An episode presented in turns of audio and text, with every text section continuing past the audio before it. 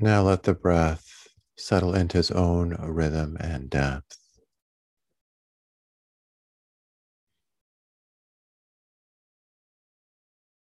Don't manipulate the breath, just let the breath breathe itself, however it wants to be.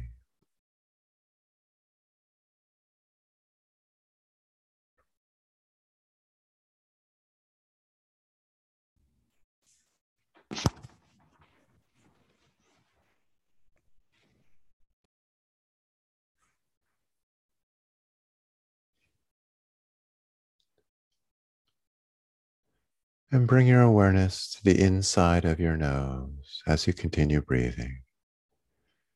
Just feel the sensations in the inside of your nostrils produced by the breath as it passes over the soft tissue in your nostrils.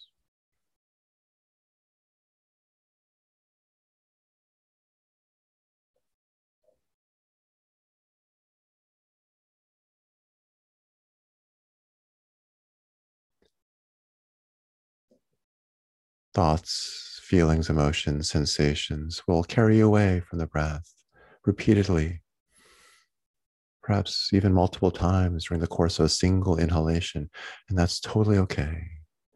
Just every time you notice, gently just acknowledge that thoughts carried you away. Perhaps you can say thinking to yourself, and then come back to the breath, come back to the sensations, the feeling of the breath.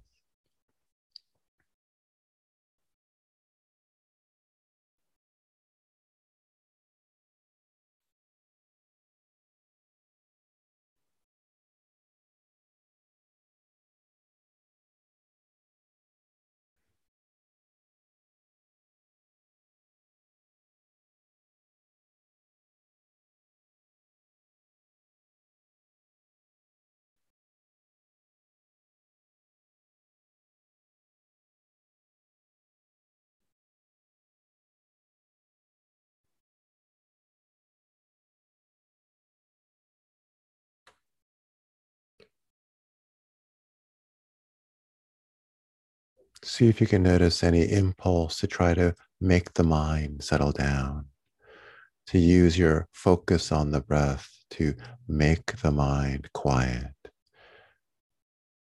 And then, if you notice that kind of effort, that kind of intention, just fold that into your awareness. Just notice you're trying to quiet the mind, and then let that impulse go. Let the mind do its thing and just come back to the breath.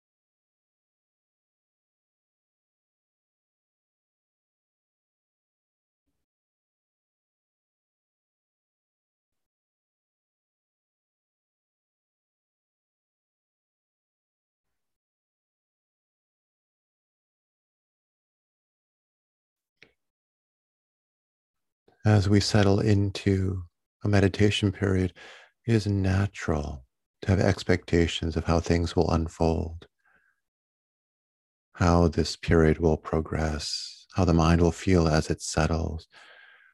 Just notice those expectations as they arise and see if you can let them go.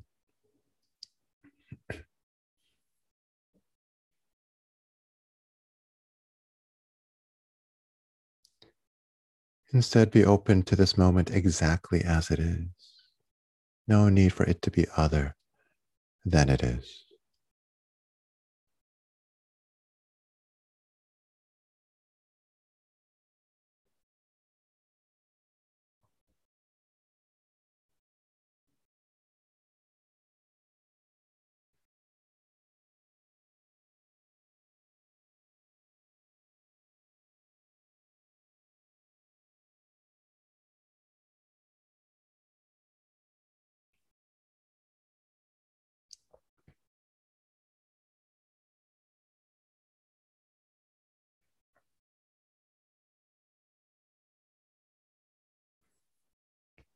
Now let your awareness drop down into the center of the chest and feel the sensations in the center of the chest. They're produced by your breath, by the rise and fall of the chest as you breathe.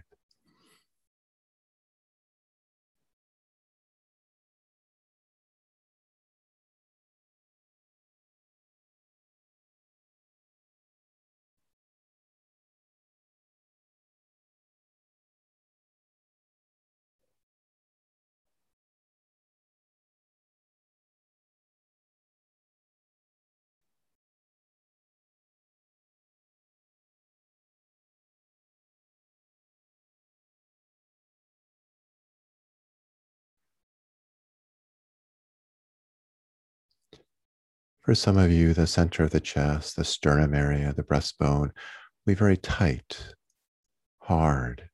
For some, very tender and raw. And for others, relatively open, soft.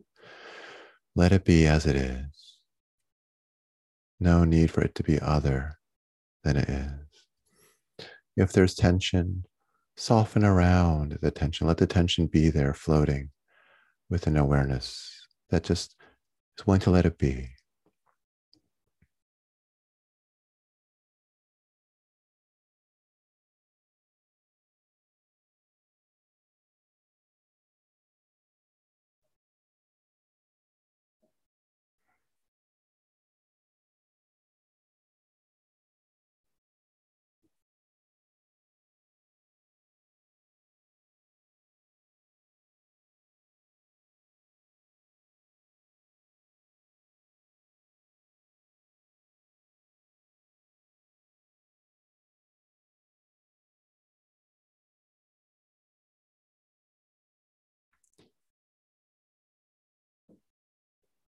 As you are aware of the sensations in the center of the chest, ask of your awareness is it a cold analytic awareness? Is it an awareness that wants things to change or that is judging what it observes? Or is there some kindness, gentleness, compassion in the awareness? Can you be aware of how the center of the chest feels as you breathe with just a touch of warmth, a touch of kindness?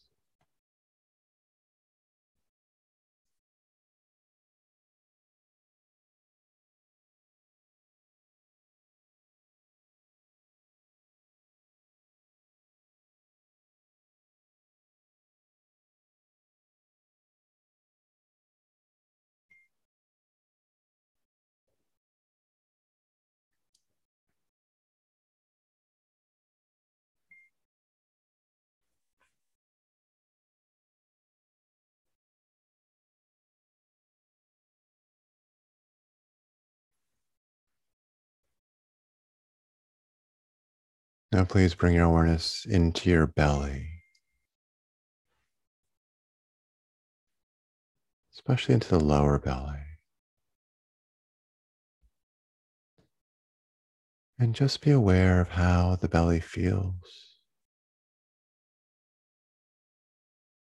Is it holding tension?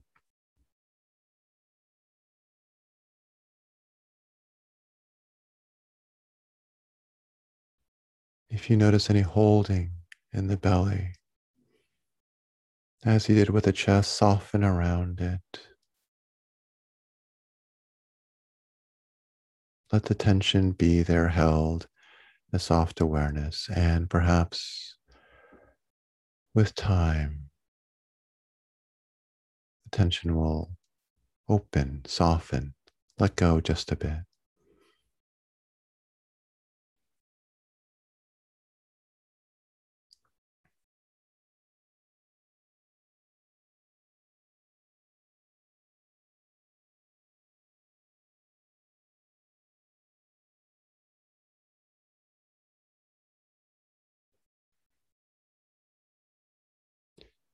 See if you can invite the belly to open, to soften, even if just a bit.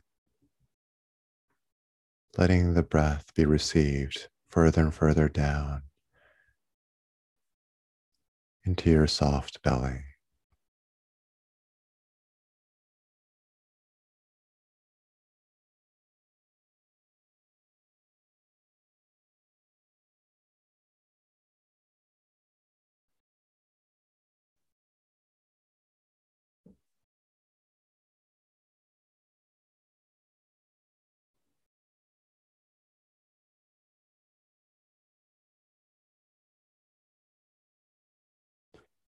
Stephen Levine has talked about the belly as a diagnostic instrument.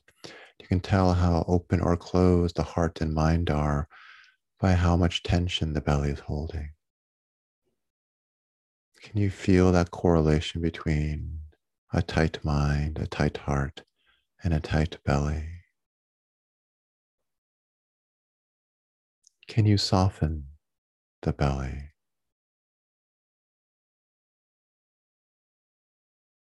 Or at least open to whatever tension there might be in a soft way.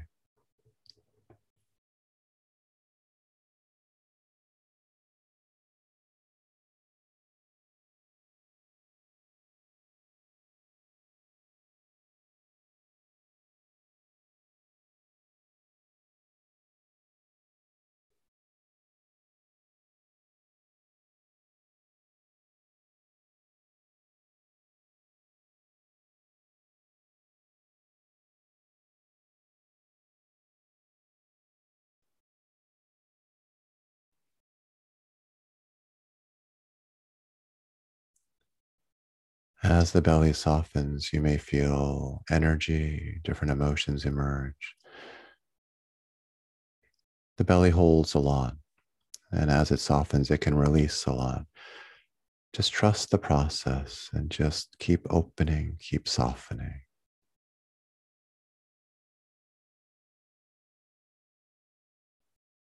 No need to understand what is happening.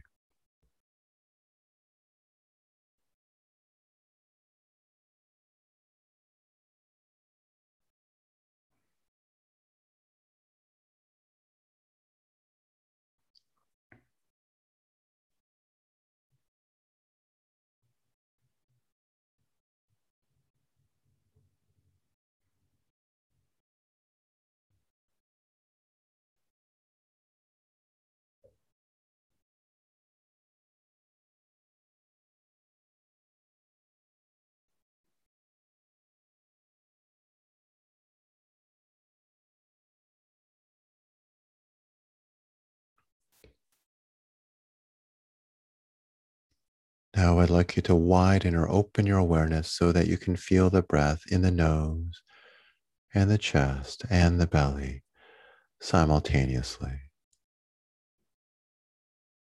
Just follow the breath all the way in from the nose down into the belly.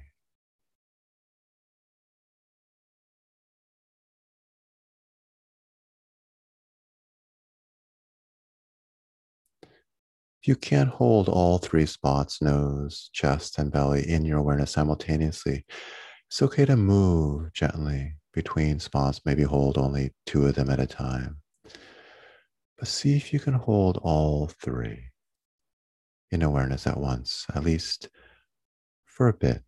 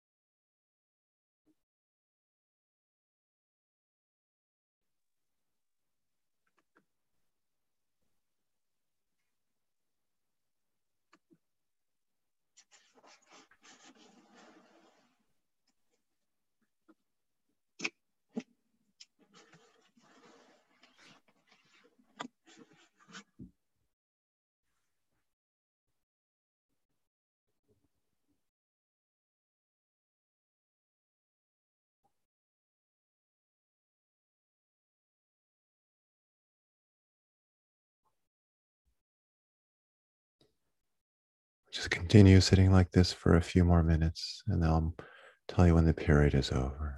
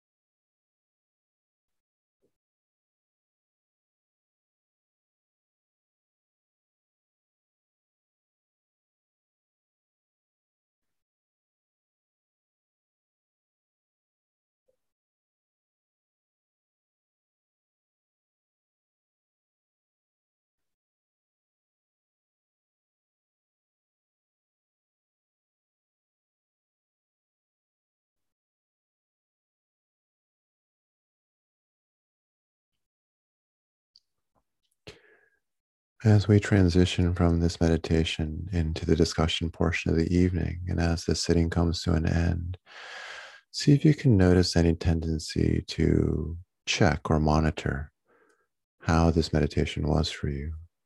Is there any desire to evaluate whether the sitting was good or not based on how you feel, how your vision seems to you when you open your eyes? Whatever it is that you do to check on your progress. See if you can notice any of that and just observe it. Just notice.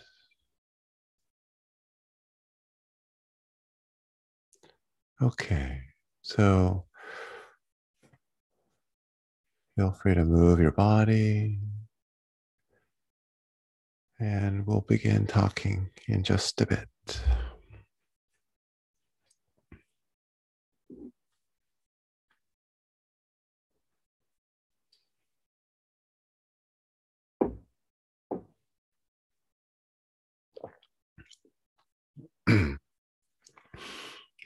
All right.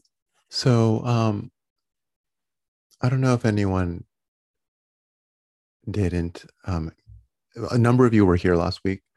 I'm hoping that those of you who weren't had a chance to listen to the recording of last week's discussion.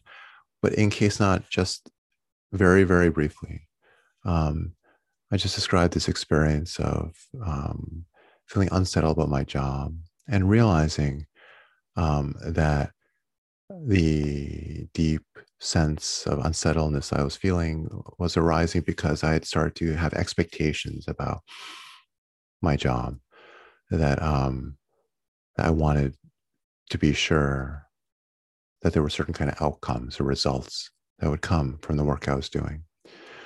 Um, and that that was also connected to a certain identity that I had sensed sort of like calcifying or congealing around, you know, this picture of myself as someone who could be a helper, do good for people.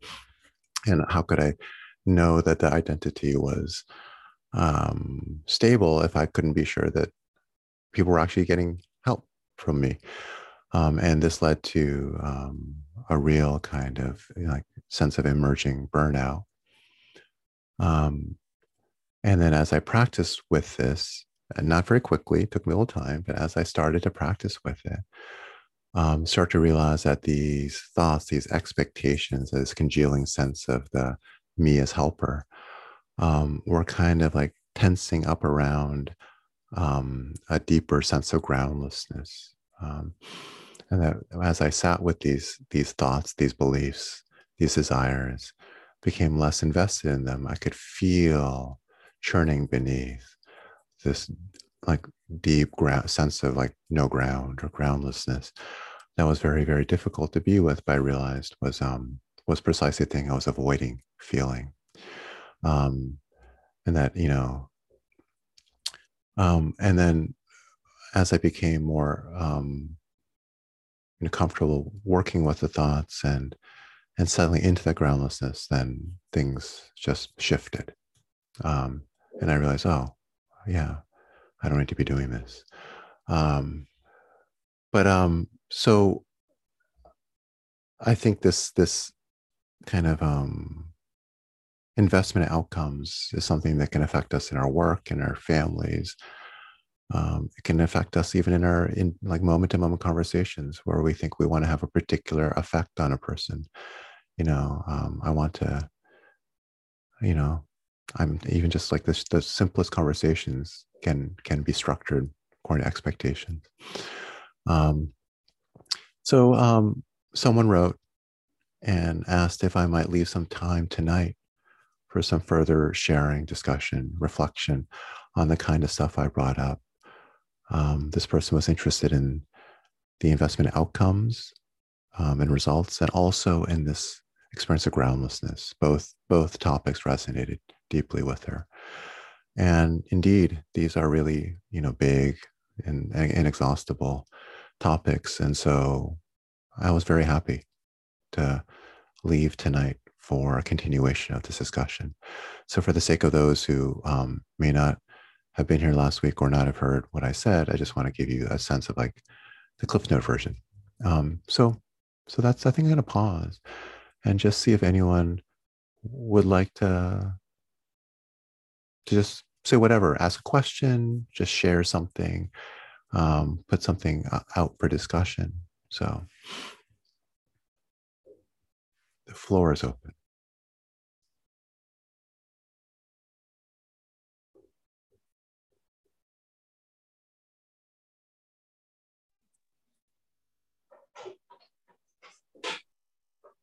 I too resonate with the groundlessness and that marriage to rigid clinging to outcome. And I find the more groundless I feel, the more clinging to outcome and seeking for control or impact I get.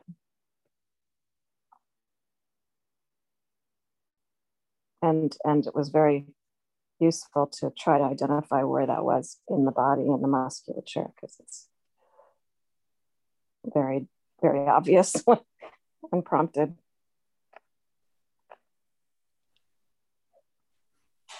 I found that um yeah i could identify right away where i was holding holding on to things which was in my chest. And i felt by doing that three part you know your nose and your chest your heart and your lower belly that i was able to kind of soften that area just by I don't know, I guess for the first time, I really paid attention to my nose and mm-hmm. to all that space up there. Mm-hmm. and usually this time of year, my allergies are horrible, but this mm-hmm. year, for some reason, they're not. And I felt like my whole head opened up and, and it mm-hmm. helped sort of feed that circle. Mm-hmm. Thank you both. Yeah.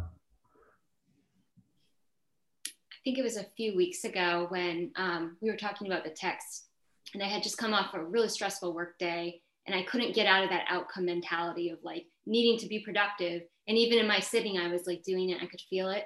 Um, and the text we were talking about, and like kind of grounding in the body really helped. It was like a back to basics type thing, um, similar to what the person who just talked said about the, the chest. And yeah, um, just a confluence of factors like the physicalness of it, and then that trying to let go of or like disassociate from that task checking mentality. Um, and not all sittings are like that, but I find when I need it most sometimes is when it's naturally like that and I have to move away from that. But so these conversations have been super helpful. Mm.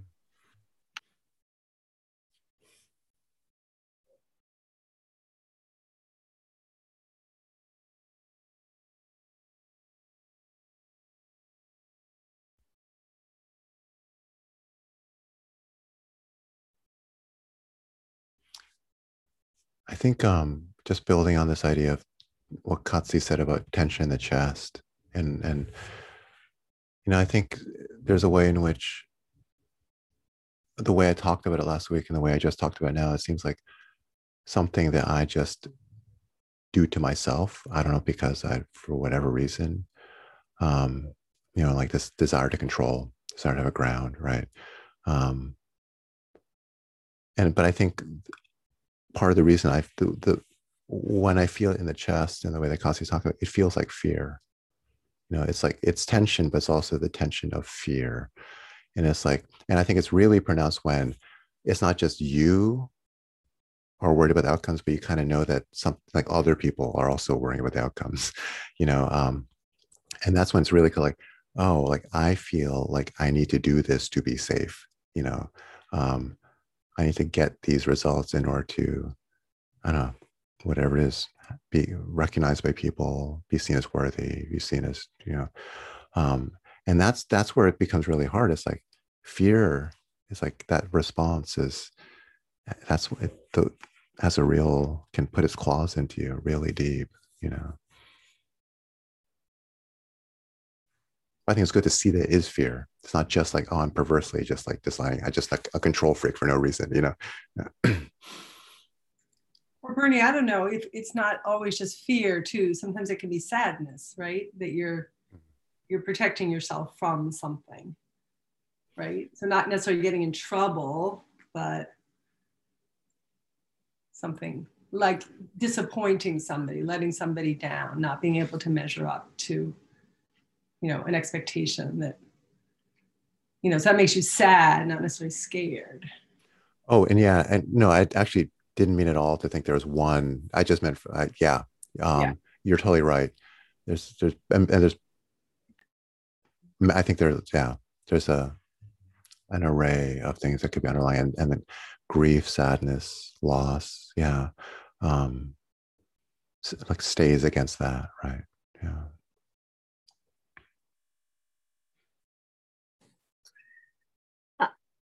Hi, Mary. Hi. Uh, and I, what I appreciated about this work tonight, con- connected with last week, was that it brings up all those ideas oh i, I need i want to be liked so it's it's very connected with identity and um, realizing that if i could let that piece go um, for me it was um, recovering from knee surgery and doing all these exercises and getting to a certain point and then thinking well i'm not the way I was before, and all these expectations arising, and then going into burnout because I had set something for myself that didn't seem attainable. And then, to, but just to notice, oh, well, that's what the burnout could be about because I see myself as a healthy, functioning, agile person on one part, and then I, this is not, doesn't seem to be the case. So letting all of that soften and go connects to me with this idea of flow that you are less effort, less effort in being kind with myself about all of this, uh, which might be connected with groundlessness too, because uh, I can't build up that foundation of my ego so well if there's no ground underneath. in some sense. So I, I valued your um, how you shared with us last week, and then this continuation this week of finding it in the body. It's also very helpful. Our bodies speak to us. Yeah. I think working with the students I do at Williams has really, I always knew the body was important in the way you're talking about, Mary. You know, it's like, it's just, but I think working with the students I have at Williams over the past few years has really brought home to me how crucial it is to stay grounded in the body because I'm surrounded by very, very highly developed intellects who can theorize all sorts of things this way and that all you know they, they can think about every single problem in every possible way and and and never actually feel what it feels like in the body, except that maybe just say, I just don't feel good. I don't even, you know. Um, and so, yeah, I totally, I think this, like, I, th- I feel like when I'm lost, there are times where I just don't even know what practice is right at this moment, you know, like, um, and I just, I just, just come home to the body and just say, I, I don't know. I'm just going to feel what the body is doing moment by moment and trust that, that will take me where I need to go. Mm-hmm.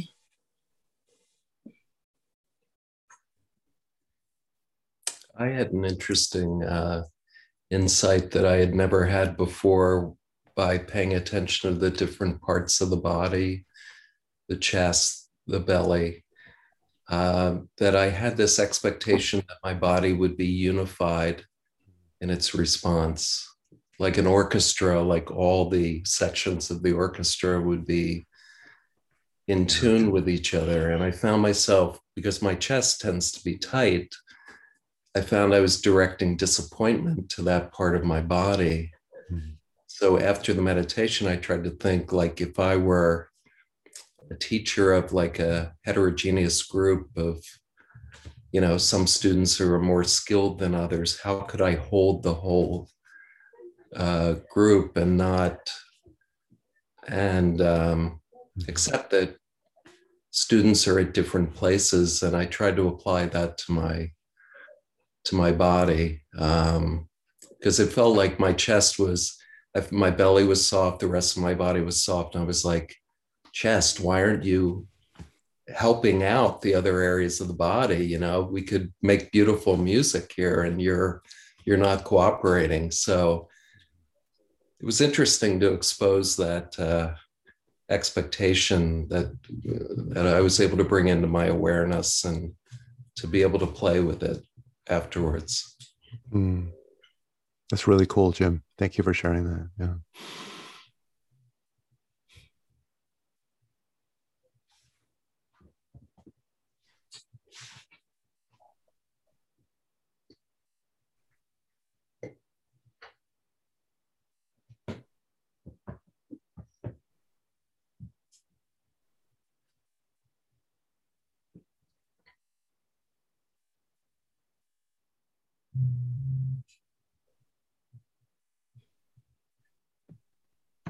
One thing I noticed uh, from tonight when you, the first thing we were supposed to notice about our, where we feel the effort when we're trying really hard, I noticed that that's a posture, like my shoulders just climb up my neck.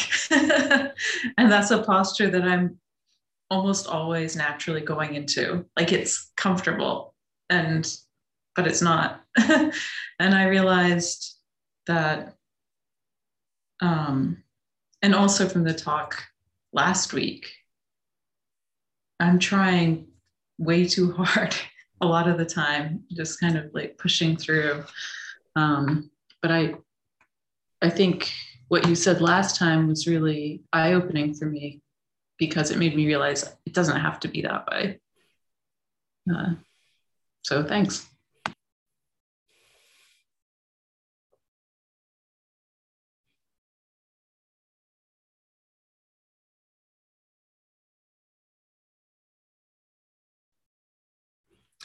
I'm beginning to read some books um, that I am considering adding to my syllabus in the fall for the, the class on Zen that I teach. And I just read one over the last few days that I think some people in this group might find of interest, and it, but it's related to what Chalice just said.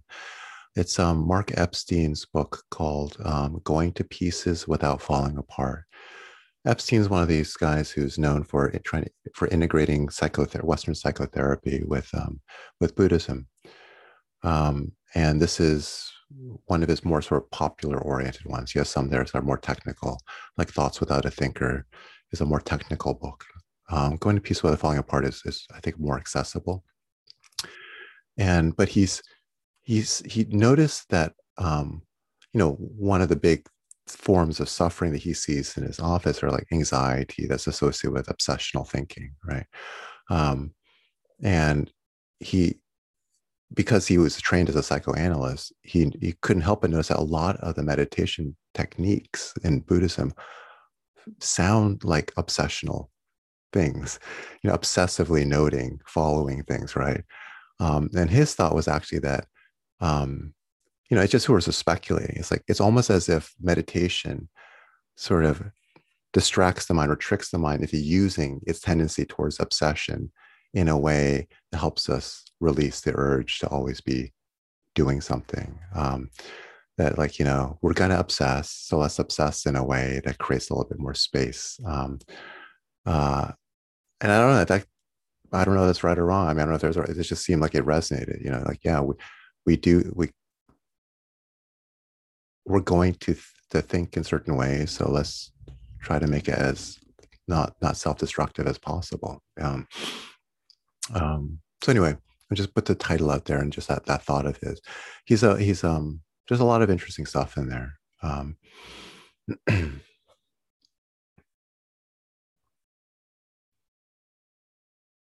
for those of you who are therapists or interested in psychoanalysis, he's like a basically he's a Winnicottian so he's really he's um, really into Winnicott, and it's um, sort of interesting interesting connections.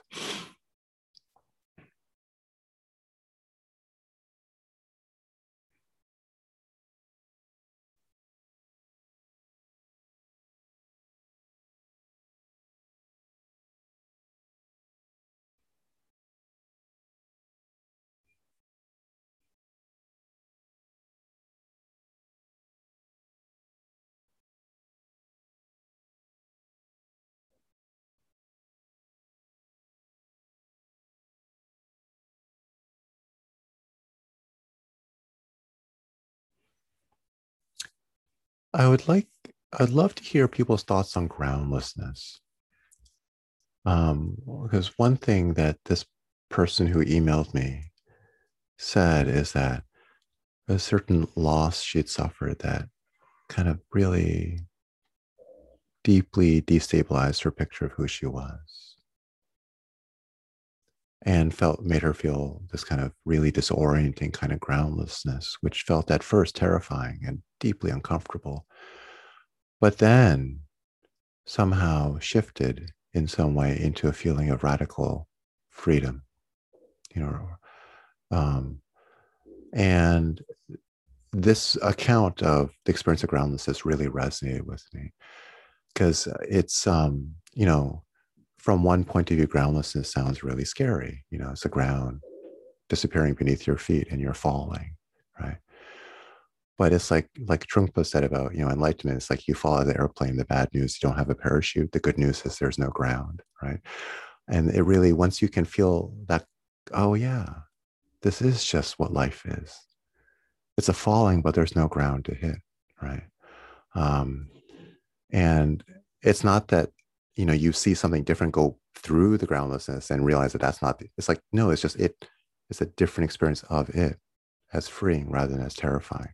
But it's just it's the same thing, but seen from different perspectives in a way. Um, so, um, but it's a it's a difficult thing to be with. It is from a certain point perspective, a certain kind of very, very difficult to be with this feeling. Um, and one might say that it's just one of the things that all our ego structures are designed to help us avoid, you know. Um, so I'm wondering if um, other people have, you know, their own experiences of this that they'd be willing to share. Please go for it. Yeah. Um, hopefully, this is relevant. but as a child, um, I'm talking preteen, I had repeating dreams of walking on this precipice that went out into the horizon. And the path on top of this kept narrowing as I went along, you know, as I went forward. Ultimately, there was no place to walk and it was it seemed like a very long ways down to the ground and i would always fall but all i had to do was close my eyes and there was always a soft landing hmm. so it was initially terrifying and then as you were talking it, it brought back to my memory hmm. there was really no hard ground i hmm. mean I came to a soft landing. I was okay. I was going to survive. Mm. Over and over. And I've probably had a thousand times. That seems deeply relevant to me, Lee. Thank you. That's fascinating. I had similar age repetitive dream about a slide mm. that I would go down and then the slide would end and I'd keep falling and then wake up in my bed. Mm. Fine over and over and over again. So interesting.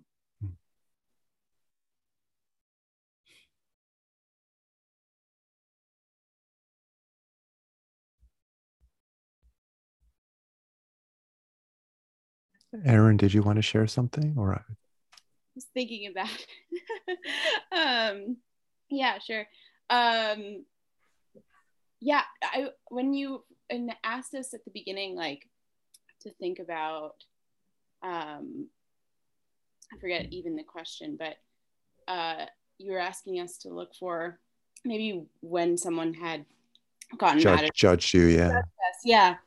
and I think I was looking for shame, and then I was like surprised to discover like rage, like just like full rage, and I, I like I famously I got another con- I got another concussion today, which is my third in um, like a couple of years, and my first reaction, it was a dog, was just like to be pissed at this dog, like so mad, um, and like being like no one even likes this dog, like petty, like like just ridiculous. Um, and I realized that even when I've experienced in the past uh, versions of of groundlessness that have been you know on the range of like terrifying but uh, also like sort of experiences of freedom i always it always turns into a conditional piece where i get back to what feels like a precipice or what feels like an equilibrium that i can then narrativize and okay i got through that hard thing and groundlessness helped me get through that hard thing um, but I'm past that now and I'm sort of back on steady ground. And I realized that I was having a huge resistance to sitting today And I think it's because I wanted to be mad because it was easier than like letting go of the anger and realizing that it was just like random accident and uh like uh just having having to face groundlessness. I realized that because i've almost experienced it before so like so many times at this you know at this point in my practice um i've developed like complex circummaneuvers when i know it's coming up. Um and rage was one of them today. Anyway sorry that was very much a ramble but um, yeah. no, thank you, Erin. And I'm so sorry about the concussion. Oh, yeah. I mean, that's the first thing when, when I got my big concussion, uh, you know, Eric, uh, Eric, whatever the thing fell on my head. First thing was like, it was a total random accident. But immediately the first reaction was rage because rage could make sense of it. I can't blame someone, right? It would immediately like focus everything instead of just like, yeah, um, I, t- I can totally relate. And I just, I'm sorry that you, oh, hope you get better soon. Okay. Um, Maureen, did you have something you want to say just when Erin was about to say something? Yeah. That's a lot actually like what Erin said. Um, I guess, yeah, I also found today that my whole body just did not want to be sitting and did not want to be quiet and still in any way. Um, and I, you know, I, I I feel like I understand and probably say this to a million people a day, not a million, I say it to like 10 people a day that the last thing that you want to do is exactly what you're what you need to be doing. And so I'm just interested in how without punishing myself, and I feel like this is maybe the conversation we have every week, but I feel like I just need repetition, how without punishing myself can I kind of like push myself through my resistance to get closer to the groundlessness because I feel like I I need to I need to be in it and I don't know how to um, like lay all my weapons down when I they just are so up in arms to protect me from actually doing it. So any experiences people have of just how to permit that, how to get closer to it.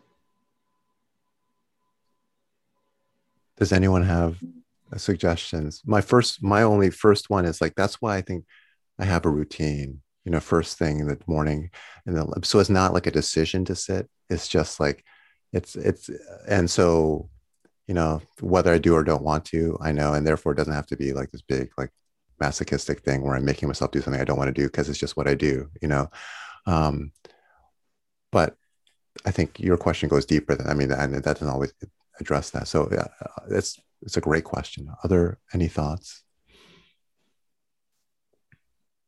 Yeah, I um, I've been struggling a lot with sitting lately because uh, I also sort of burning related have been thinking a lot about like job transitions and trying to figure out um, to like have been implicitly trying to use sitting to like come to decisions and so anyways i feel like that has sort of made it very hard um, to do everything you were talking about, Marty. And, and just over the weekend was well, I was randomly watching School of Rock with some friends, like not even sitting, and, and was just like really overcome, totally unrelated to everything that was happening.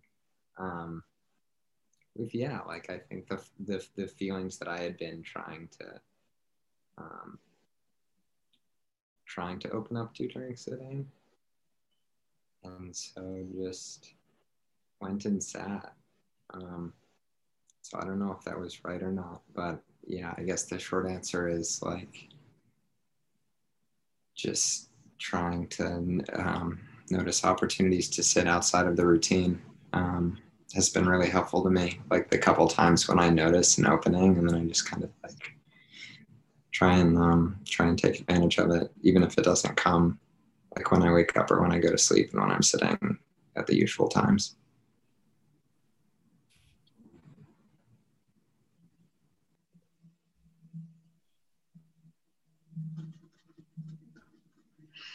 Could I just, um, I, don't know if you can hear me, okay. Um, great. Uh, my name is Renee, and um, this is my first time joining this group via Zoom. I was down in Williamstown a few times, but it's been quite a while. Um, I, I had to discuss groundlessness, and uh, I've had a lot of loss of family members within, within um, these past years, short, short uh, time frame.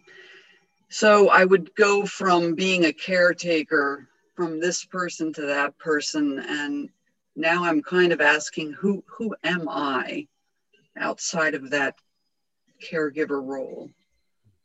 And um, yeah, that's I think that's where I'm at. Um, trying to find my my rootedness um, of who I am. Good to see you, Renee. Yeah. Thank you.